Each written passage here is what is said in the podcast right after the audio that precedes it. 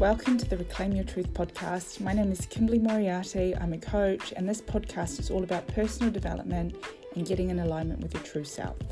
The self that knows you have within you all you need to create a life that you love. Hello, my lovelies, and welcome to the 10th episode of the Reclaim Your Truth podcast. Today, I'm going to talk about something that keeps coming up for me with clients because this week I had a few different conversations uh, with people, which once we removed the layers, they all boiled down to the same thing, and that was I'm not happy in my relationship and I don't know what to do about it. So I wanted to speak to this because it's something I've experienced myself, and I wanted to share some of my insights, um, which I think is so obvious, yet you know we might not even consider them as a solution. And instead, a lot of us drink to avoid, you know, situations in our relationship. We pretend like everything's okay, we lie to ourselves, we spend time focusing on the other person and what we can do for them, and we blame ourselves. And the list goes on. So if you're feeling unhappy in your relationship, if maybe you feel like you guys are drifting apart, if you're if you're blaming yourself for what is happening, then this episode is for you. And if if you can't relate to this and you know someone who is, then then please share this with them. Share the love. So I've had a total of seven serious long term relationships, um, spanning over twenty to twenty five years. So I'm I'm drawing entirely on my own experience here, but I'm approaching it from a coaching perspective.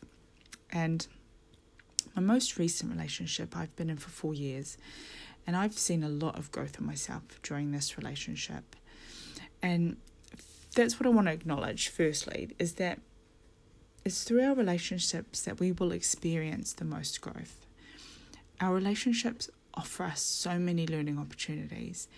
And, you know, we might experience uncomfortable feelings, we may experience feelings of hurt, resentment, we may even experience heartbreak. But each relationship acts as a catalyst for us to grow, um, to work through and overcome our past trauma, you know, to become more understanding, to shift old patterns, to learn more about ourselves through the experience.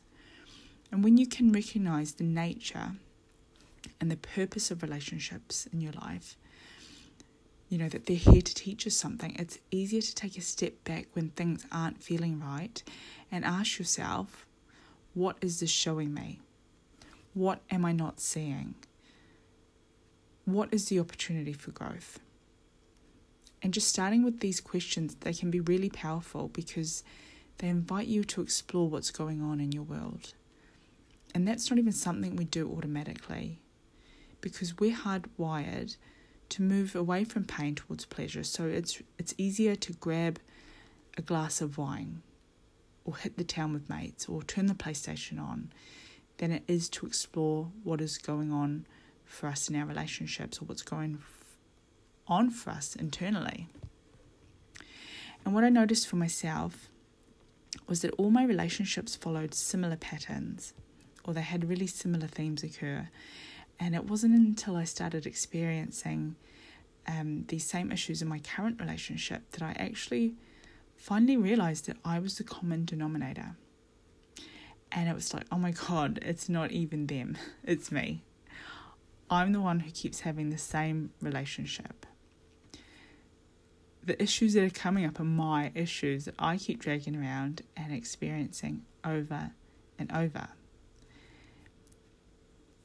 And if this is true, how is this happening? Like, who am I being that keeps living the same experience? Now, what I've come to understand is that everything in my world starts with me, just like everything in your world starts with you. I'm the one living my life, I'm the one thinking these thoughts, I'm the one experiencing my feelings. My experience of my world is an inside out job. And let me just show you what I mean by an inside out job. So, you could look outside the window and you could see the rain and you could think, yay, I love the rain. What a great excuse to stay inside and watch Netflix.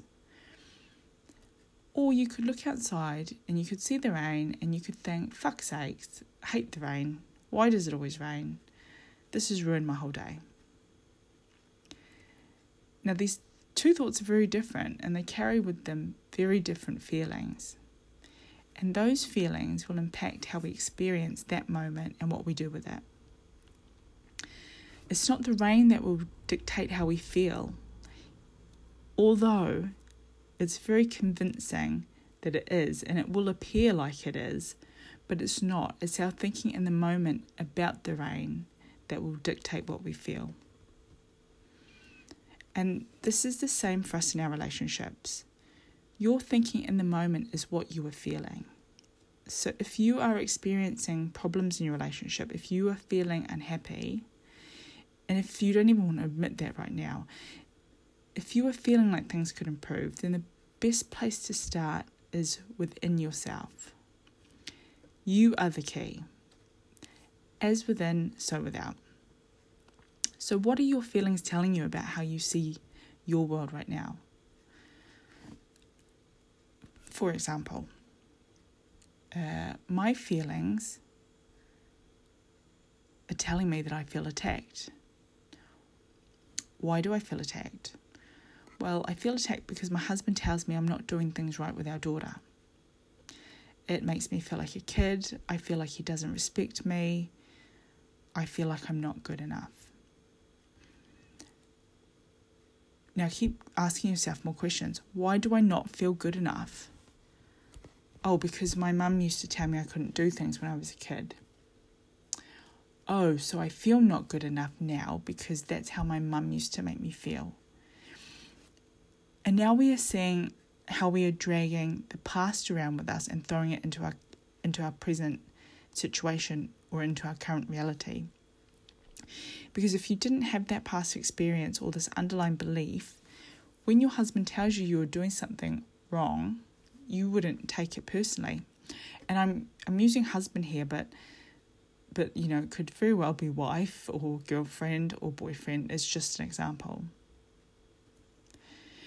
And now that you have some awareness of what is happening, we can start to separate the two incidents okay, so I'm just feeling this way because of this past experience, which means I don't actually need to feel this way right now.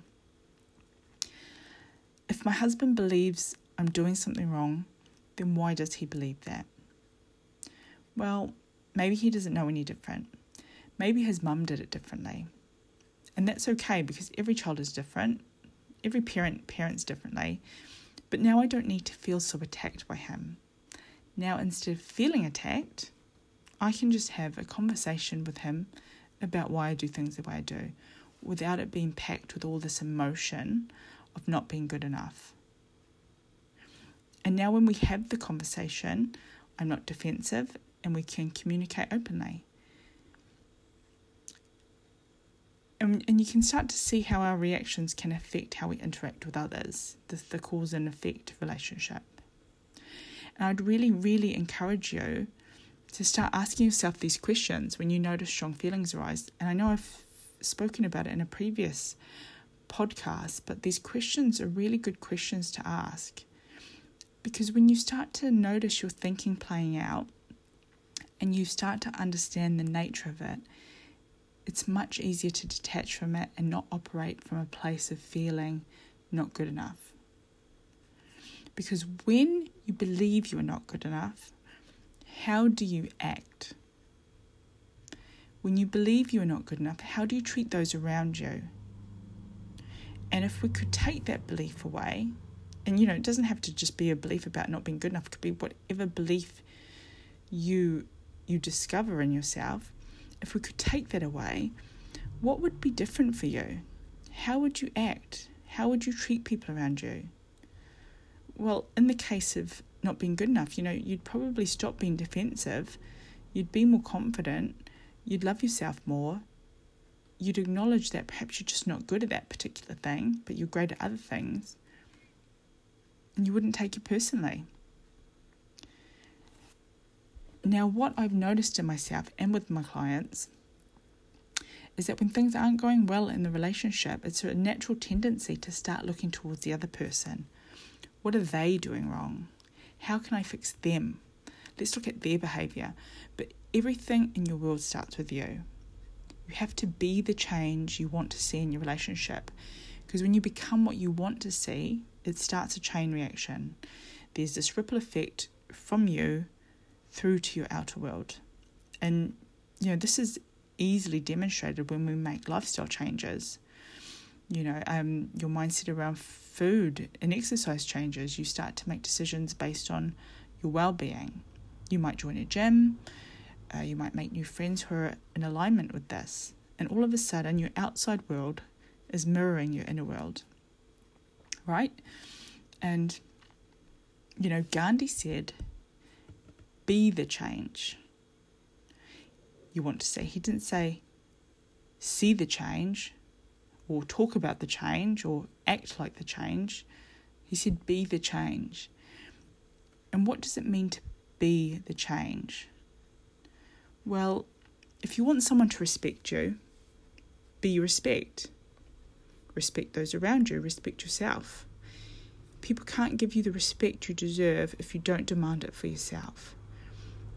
And what does that look like? Well, it could look like the next time your partner tells you you are doing something wrong with your child, you can respond by telling them there is no wrong way, there are just lots of different ways.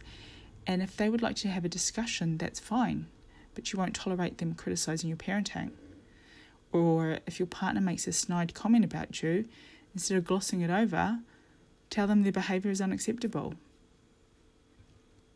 Or, you know, instead of flying off the handle and lashing out, remove yourself from the situation and let them know, you know, you'd like to have a conversation with them so you can understand their point of view. That's what respect for them might look like. Respect for yourself could look like setting healthy boundaries for you and for others and staying true to those boundaries. And it looks like not accepting bad behavior from others and having high expectations of how we want to be treated because we train people how to treat us with what we expect from their behavior or what we accept from their behavior. Because if they can get away with it once, they'll get away with it again.